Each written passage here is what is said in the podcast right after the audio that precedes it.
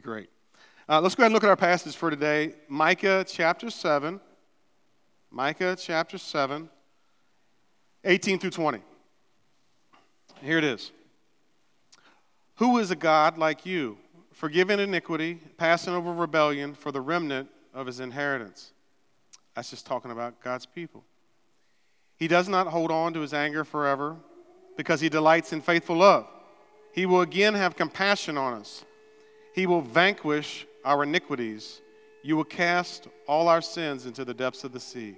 You will show loyalty to Jacob, faithful love to Abraham, as you swore to our fathers from days long ago. This is the word of the Lord. Pray with me. Father, we are all gathered here in your presence this morning to hear um, whatever it is that you have for us, Lord. So I pray now that uh, as your word goes out of my mouth, that it would bear fruit and accomplish the purpose for which you send it. Lord, we, we acknowledge that all these things uh, that we do in your name cannot be done without your help, without the power of the Holy Spirit. So we come dependent, humble, walking with you, and relying upon you for everything. In Christ's name, amen. So uh, we are uh, starting a new sermon series this morning uh, called Future Now, and we're going to be working our way through the book of Micah. So uh, here at, at Wellspring, uh, we work through books of the Bible. We also do like topical uh, sermon series, which we've done a couple uh, recently, uh, topical, uh, where we're focused on specific um, things. But our regular diet, we want to be working through books of the Bible. so we're gonna we're gonna hang out here for several weeks in the book of Micah. The Bible is essentially broken down into two parts. You have the first part, which is called the Old Testament. And then you have the second part, which is called the New Testament with the, with the coming of Jesus. So Micah is in the first part. It's an Old Testament prophetic book. Uh, it is in a section of the first part of the Bible called the Minor Prophets. Now, the Minor Prophets, there's 12 of them, were originally written on one scroll, right? So they were all kind of put together uh, this is how the Jewish people thought about the book of Micah, and this is how we ought to interpret it as one book, right? Um, you guys want to know what the, uh, the, the 12 minor prophets are? Okay, okay, yeah. Hosea, Joel, Amos, Obadiah, Jonah, Micah, Nahum, Habakkuk, Zephaniah, Haggai, uh, Zechariah, and Malachi. Those are the minor prophets. And uh, Micah is the sixth book. So he's right in the middle. Uh, if you've been around church or you've, you've read any of the prophets, uh, they can be wild. Right? They, uh, they did some wild things. Uh, Micah talks about uh, going around naked. He was a crazy naked preacher. Um, and they said a lot of seemingly scary things. Um, I think one reason for them maybe seeming scary is I hear a lot of times like the God of the Old Testament was a God of wrath and judgment. And then you turn the page to the second part of the New Testament and you see Jesus uh, was all about love. And I don't really think that's accurate, but um, if we, when we look at the prophets, if we simply understand them as being uh, heavy on judgment, we're to we're gonna miss out on what they're really all about. Micah is like a highlight video. Um, I like basketball, so I like to look up highlight videos uh, every once in a while. And a lot of times, a highlight video is like multiple games jammed into one. So that's what Micah is. Micah is, is seven chapters, is a collection of over 30, 40 years of ministry. So all of his messages are kind of jammed into this, this little book, but they are essentially three sermons. The book of Micah uh, should be understood as, as three sermons in seven chapters. And here's what all the sermons are about they're a repeat of warning, judgment, hope. So you're going to get one sermon, warning, judgment, hope, another sermon, warning, judgment, um, and hope. And each of these sermons begin with a call to listen up. Micah says, okay, hear the word of the Lord, hear what God has to say uh, to you. Uh, the prophets were like songwriters. Um, I was listening to this song uh, recently, uh, Chris Stapleton, Up to No Good Living. This is, what, this is one of the lines in that song. He says, I used to drink like a fish, run like a dog. People call me the Picasso of painting the town.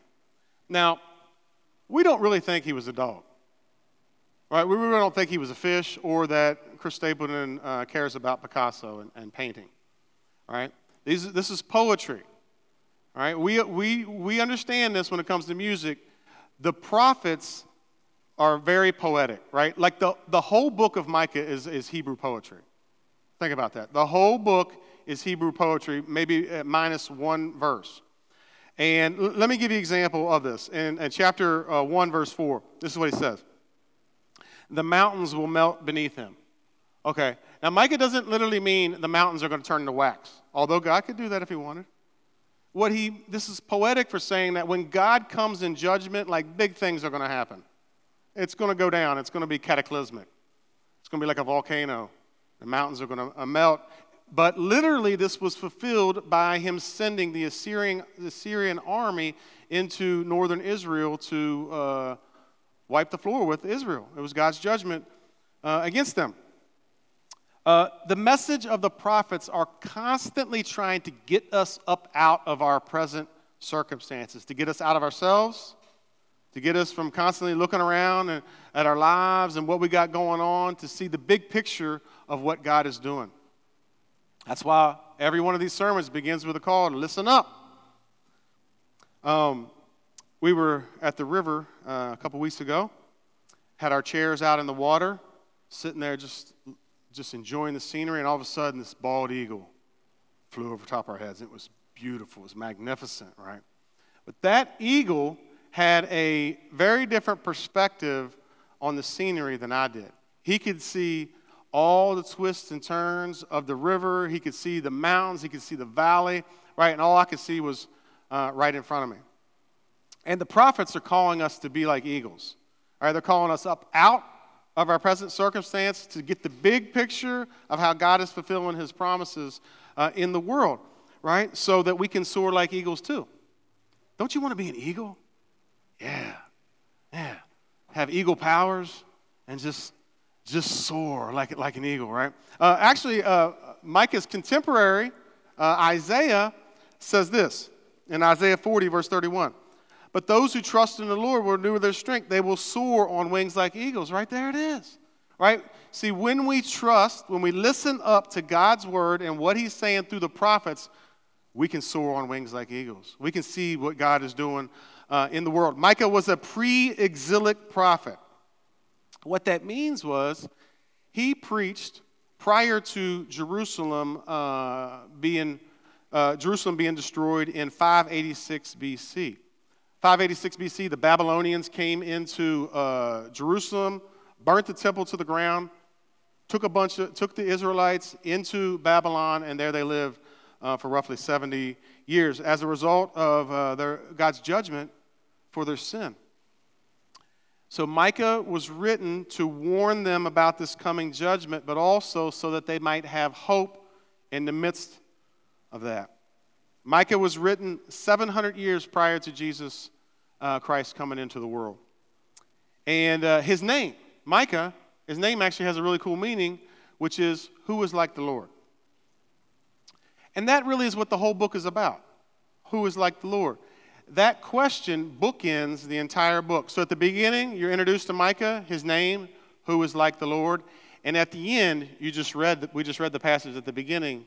Micah 7:18 says, "Who is a God like ours?" And the whole book of Micah is showing us how amazing God is. Let's look at that is the question that we're going to be addressing uh, today. And we're going to, we're going to take a big uh, summary tour of this book. Look at verse 18 again. Who is a God like you, forgiving iniquity and passing over rebellion for the remnant of his inheritance? He does not hold on to his anger forever because he delights in faithful love. So, this is a rhetorical question. The answer to the question, who is a God like you, is no one. So let me give you a couple reasons from the book of Micah why that's the case. And the first is, he is there and he plans and promises the future. So Micah was a prophet. Micah was a preacher of the promises of God. uh, he, was, he was proclaiming what God had promised from the, uh, the very beginning and showing how these promises of God were breaking into the future. We're breaking into the present. That's why we titled this series Future Now. Let me show you this. Uh, verse uh, 20 of chapter 7. chapter 7, verse 20. You, so Micah is talking to God. He says, You will show loyalty to Jacob, faithful love to Abraham, as you swore to our ancestors from long ago. So Micah is saying, Hey, listen, hey, God, this is what you're going to do in the future. God is going to do that right there. And here's what that is this is what he's always said he was going to do. This has been his plan from the very beginning that God made promises to these men, Abraham and Jacob, that God came and got Abraham and said, All right, buddy, hey, through you, I'm going to heal the world. Through you, I'm going to fix where it all went wrong. Through you, I'm going to bless all nations. And that promise got passed down to his grandson, Jacob. Jacob's family got bigger and bigger and bigger, and they became the nation of Israel. So this promise was passed down because God is loyal to his people and to his promises. He plans and promises uh, the future. It's kind of like getting a sausage biscuit from McDonald's. Has your mama made anything as good as a McDonald's sausage biscuit? No, she hasn't. Because right, they're amazing, right? But McDonald's sausage biscuits got to be passed down to you. Comes from the freezer, it goes to the chef, and the chef in the back works his magic, right? And then I think there's like a slide, like it goes down a slide, right? And then they grab it, per- person who's working the register, and then they put it in the bag, and then you unpack that magic, that, that beautiful sausage biscuit, and it is amazing, right? It's the same thing with the, with the promises of God. God's plan was that through them he might bless and heal all the world and that he would gather up all the nations of the world as a united people in the church. That's God's plan. This is, this is the way the apostles uh, interpreted the, the prophets. I'll, I'll give you an example.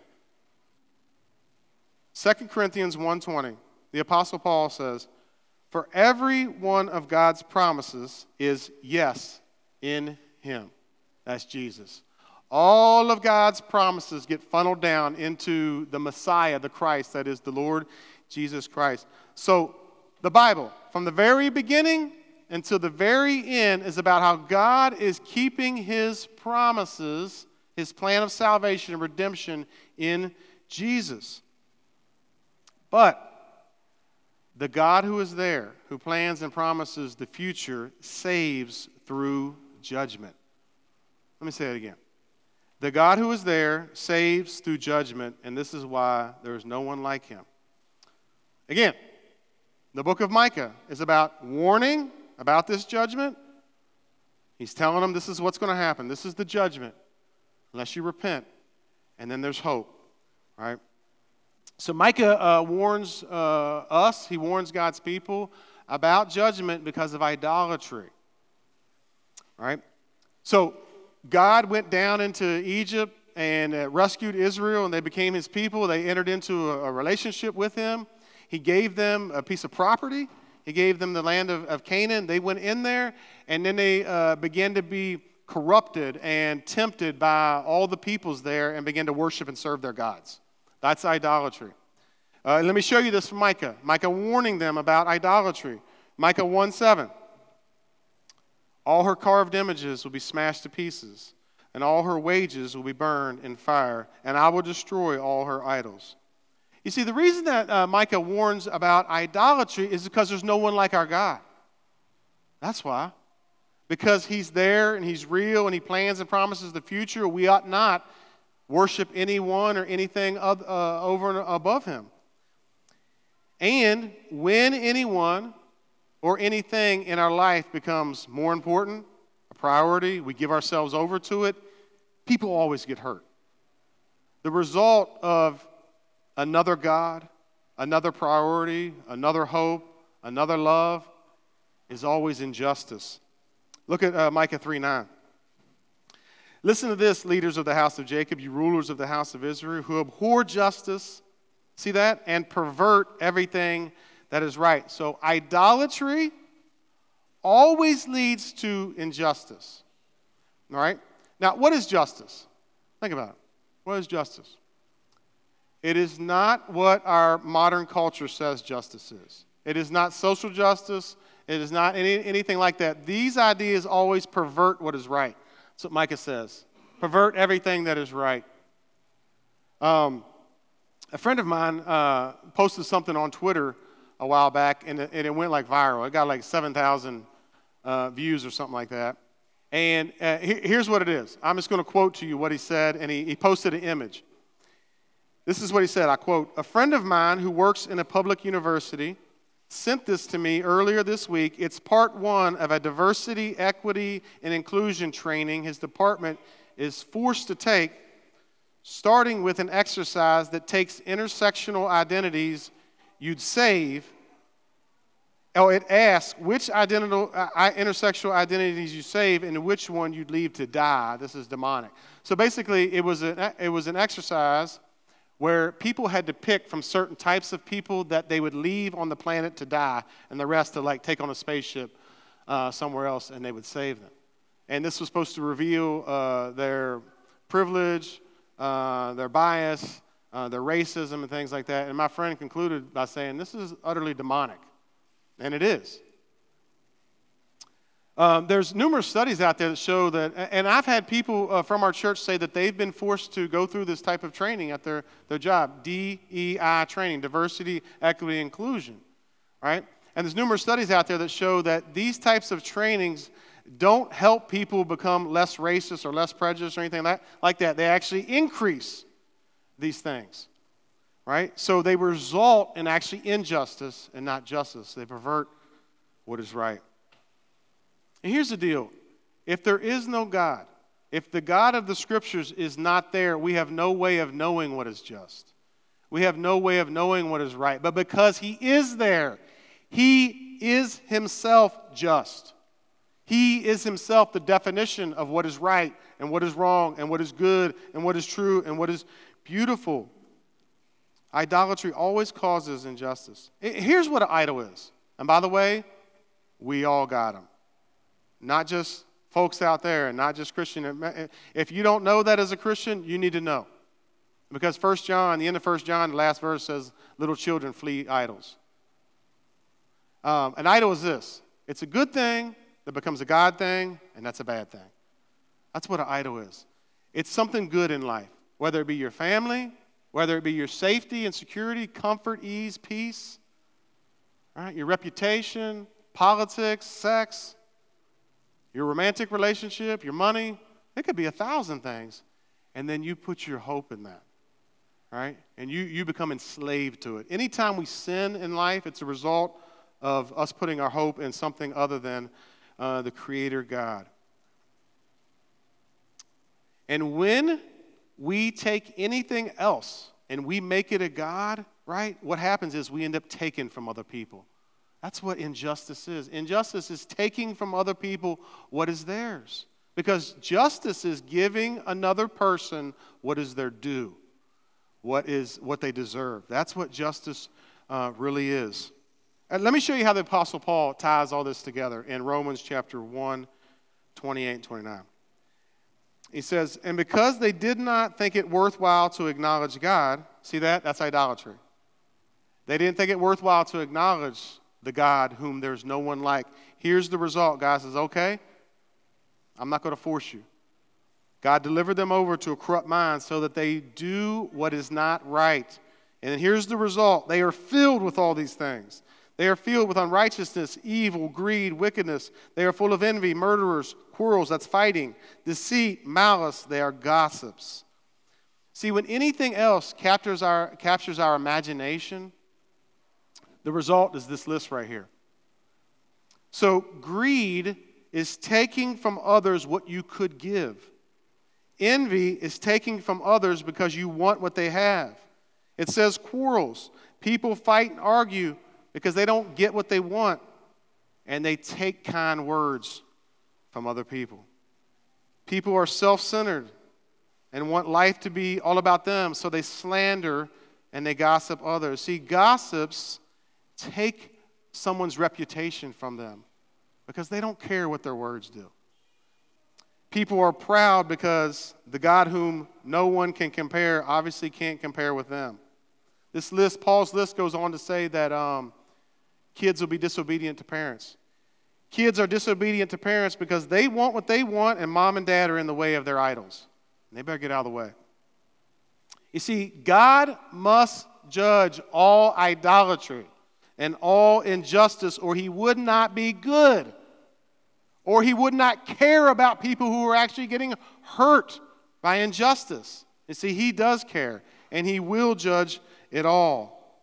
I heard about a situation in our community where a local businessman contracted to do some work, received the money to do the work, didn't do the work, kept the money. They took what was not theirs from other people. Now, the Bible uh, ha- has some things to say about that. It's called stealing, right? We have laws against such things, uh, thank God. Now, let's suppose that situation was taken to court. The situation is taken to court. The judge hears the case. He hears that, hey, you contracted to do this work. You didn't do it. You kept the money, right? You took uh, what was not yours. And the judge said, you know what? It's really not that big of a deal. You probably should just forgive them. What would you think if that happened to you? It was a couple thousand dollars of your money. Probably wouldn't be happy with that judge, would you? See, God is the same way. God is just, He is good, and He must judge all injustice and unrighteousness. Let me give you a biblical, biblical example of this. Uh, see, the God who is there saves us through judgment. I want to give you a biblical example of this. His people were down in slavery in Egypt, and the Egyptian government was forcing them to abort their babies. They were enslaved, which is injustice. They were hard pressed, and they were in toil and pain and anguish down there every day of their life. And God came and poured out his judgment upon that nation. But he saved his people. You see, salvation and judgment are two sides of the same coin. And this message is at the heart of the book of Micah. God is warning us turn away from idolatry because it leads to injustice. And it will be judged in this life and also in eternity. So let me recap here. The book of Micah is a part of the 12 minor prophets, eh, but it's right in the middle of the scroll. The book of Micah is right in the middle. You're never going to guess what is at the, the middle of the book of Micah. You're never going to guess this. A death and resurrection. I can't even make this up, I'm telling you. Uh, a death and resurrection is at the center of uh, this book the center of the minor, the minor uh, prophets. It is the death and resurrection of the temple in Jerusalem. Uh, the, the temple in Jerusalem was where uh, Israel worshiped God, where they met with Him. Uh, it was a big deal, by the way. It's not there anymore, just to let you know.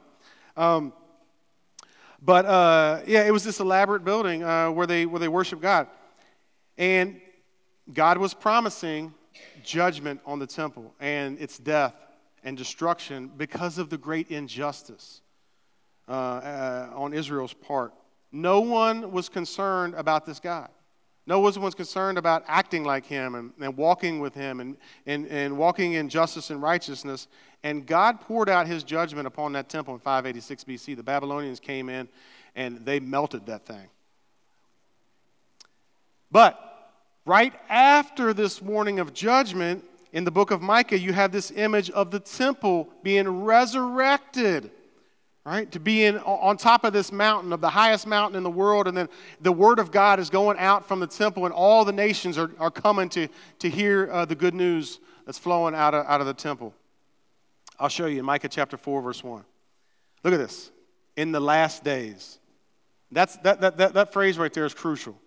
In the last days, the mountain of the Lord's house, that's the temple, will be established at the top of the mountains and will be raised above the hills. People will, peoples, will, peoples means nations, will stream to it. Now remember, this is poetry, right? So Isaiah is given this, uh, Micah is given this vision. He looks out into the future. The temple's way up there, and the nations are streaming to the temple um, like a uh, like a river. So the Lord is going to do something new by a resurrection, and the temple is going to be this lighthouse, this beacon of hope for all nations. Now, the question is when is this going to happen? How about now? How about right now, even right now here in this room? Because the future is now. How do we know this? Well, we've already said it. This has always been God's plan that salvation comes to us by Israel's Messiah, that is the Christ, Jesus, through the church. Right? The, the, the, apostles are clear that the last days began with the ministry of Jesus. Listen, this is not rocket science. All you got to do is turn the page in the book of Micah to Micah chapter 5, verse 2, and it's crystal clear. Micah chapter 5, verse 2 is one of the clearest prophecies about the coming of Jesus in the whole uh, Old Testament. Matthew chapter 2 quotes it. It's, it's about where, the town where Jesus is going to be born. So Micah chapter 4 says the temple is going to be exalted. Okay, what does this mean? What is this going to happen? Well, when this baby's born in Bethlehem of Judea. And then Jesus was born. And he had this ministry of teaching and healing and miracles.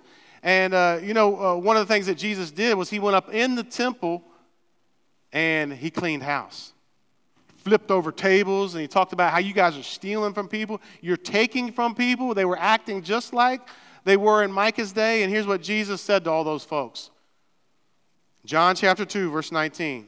Jesus answered, Destroy this temple, and I will raise it up in three days. He was talking about himself. Look, I just keep reading John. Jesus was talking about his own body. You see, Jesus was the temple of God who came into the world. Salvation and judgment are two sides of the same coin. See, our salvation comes through the destruction of the temple, which is Jesus' body at the cross. Jesus died for all of our idolatry to cleanse us. He died for all of our injustices to make it right, to make peace between us and God. See, sin cannot merely be forgiven, sin has to be judged. And it was. The judgment that was reserved for all of us, for you, fell upon Christ at the cross instead, and Jesus died. But that temple has been resurrected. Jesus' body came out of the grave three days later, just like he said, I will raise it up in three days. And this is the only place where you can find real hope and real peace here this morning. So let me ask you a question Are you weary and burdened? broken within because of sin. And you need to come to the temple. You, you need to be one of those people that, I, that Micah saw going up to the temple, which is Jesus, and to find your salvation, to hear the gospel, to hear the good, the good news. Right? Uh, is your life a shambles here this morning? Are you, are you falling apart? Are you racked with guilt and shame and sin? Right? Are you an idolater? Well, come to Jesus this morning and receive forgiveness. Come to Jesus and be cleansed from all your sins. This morning, are you a Christian here this morning? And you need to remember that all your sins have been judged at the cross, and there's nothing left. There's no remainder. There's nothing left over for you. All there is for you is the goodness and mercy of this God to whom no one can compare. That's why there's no one like this God, because he plans and promises the future. There is no more judgment left for you if you're a Christian. You believe in the cross of Christ. At the cross, God poured out the judgment reserved for you, and He squeezed that thing dry, and there's none left. Hallelujah. All right, thank God. And if this is who God is, and He's this faithful to His promises and His plans, that ought to be the driving force of your life. It ought to change everything in your life. That's number two, right? Who is a God like ours? Who is, who is like our God? Well, no one because he is there and he plans and promises the future. But number two, he is there and he brings the future into the present. Look at, look at Micah chapter 6, verse 8. Micah chapter 6, verse 8. Mankind, he has told you, each of you what is good and what is it the Lord requires of you to act justly, to love faithfulness, and to walk humbly with your God. Now, this is probably the most famous verse in, the book of Micah. And you can actually find it in the uh, Library of Congress, right? It's, it's etched onto a, uh, a tablet there. I think I have a picture of this actually, if you've ever been there. It's supposed to be like one of the most beautiful places, rooms in the whole world. It's got like these eight columns that, that go all the way around it. And one of them uh, is a statue of Moses with this inscription right here Micah chapter 6, uh, verse 8. And, uh, you know, that this room, through the, the architecture and the artwork, is really trying to preach a sermon to you. It's trying to say that, listen, God, God's promises have broken into the present, and your life ought to be different. Right? You ought to live your life as a just person, as a faithful person, humble person, walking with your God. Uh, I was talking with someone uh, the other night, and it was a beautiful example of exactly what Micah chapter 6, verse 8 is. We're going to put that back up there. All right, they said, Listen, because God has been so good to me, how can I not forgive other people? There it is. That, that's Micah chapter 6, verse 8. Because God has been so good to us that his plans and promises have broken into the future, right? We ought to act different. We, we, ought to, we ought to give to other people what is owed to them. We ought not take from them, right? We ought to give other people the time that they deserve. When God brings people into your life, they deserve your time, right? That's what it looks like to. Where is it? To act justly to give to other people what is due to them, to, to give to them your ears, right? When you're around other people, to ask good questions, to, to listen up to them, treat them like a, like a real human being, to hear their, um, their, their issues and, and, about their interests and their life. It, it looks like giving to other people, uh, showing it, taking an interest in them. Right? And getting to know people as, as human beings, as real people their lives and their stories. What is it they are interested in? You know, not, not just constantly dumping all your problems on people and dumping all what your hobbies and your interests on people, but hey, what are you into? You know, what do you got going on? I want to know you as a, as a real person. It looks like giving to them your compassion, having a heart of compassion for other people and concern and love. It says here that we ought to, we ought to uh, love faithfulness. All right, now this is a very technical word in, in Hebrew. It is the word for the fact that God is faithful to his plans and his promises. That God promised long ago to Abraham and to Jacob to heal the world through the coming of the Messiah. And he does that. And the word for that is to love faithfulness. The best definition I've ever heard of to love faithfulness is this. I think we got it. Someone cares and has freely made it their business to look out for you. Think about this the living God has done that for you. He cares for you, and He's made it His personal. In, he's made it his, his personal business to look out for you, to care for you. If you don't think so, you need to go back and look at that cross. You need to think long and hard about how God sent his own son into the world for you. That's amazing, right? So let me ask you a question Does this describe you? If God has done that for you, this right here ought to be the motivating uh, force in your life that you treat people this way, caring for someone, making it your business to look out for other people and not just yourself. I mean, Jesus told us these things to love your neighbor as yourself. This is, this is like the big two uh, greatest commandments. So where is God calling you to do this? Where is God calling you right now in your life to make it your business? Maybe it looks like after the service, you stick around for a little bit and you go back to that little uh, connect table back there and you sign up to get on the service team because you're going to make it your business to look out for someone else so that they can have hot coffee in the morning. And they're excited and they come in here and they have something in their hand that makes them feel a little less awkward when they're walking around talking to people. You know, because that, that's how it works, right? You got something in your hand, you feel a little more comfortable. Now, who doesn't need coffee on Sunday morning anyway, right? That's a simple, uh, practical um, step. Who are you personally looking out for? One of my uh, good friends in college uh, played in the NFL, and uh, he invited uh, me and Audrey one time to come out to St. Louis uh, to watch him play. I played against Peyton Manning and the Colts, and Peyton Manning just, man, he dismantled that team. I felt bad for them.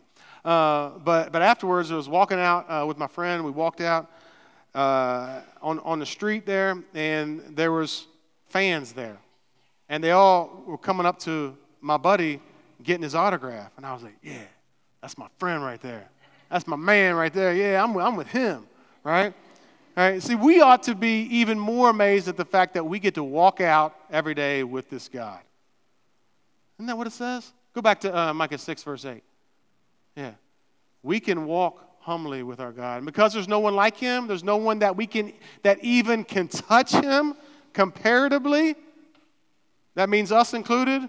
We walk humbly, which means life is not about me. I'm not, I'm not a black hole sucking everyone into myself and, and my problems in my life, but I got something to give to other people. I got love to give. I walk humbly. Life is about Him, about glorifying Him and honoring Him and, and serving Him.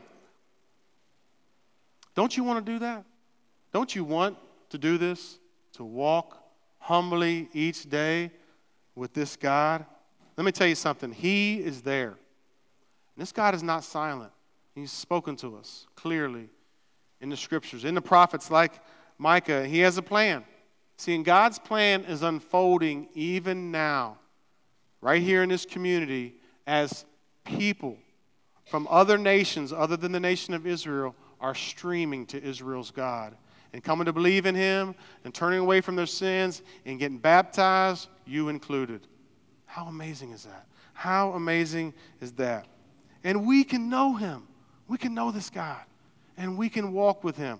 Let me, let me conclude with Micah 7 18 again. Who is a God like you, forgiving iniquity, forgiving our sin, passing over rebellion for the remnant of his inheritance. That is everybody who comes to believe in Jesus. That's who that is Jew and Gentile alike. He does not hold on to his anger forever because God delights to care for you and to look out for you. That's what faithful love means. Right? And this is the God we want to respond to now.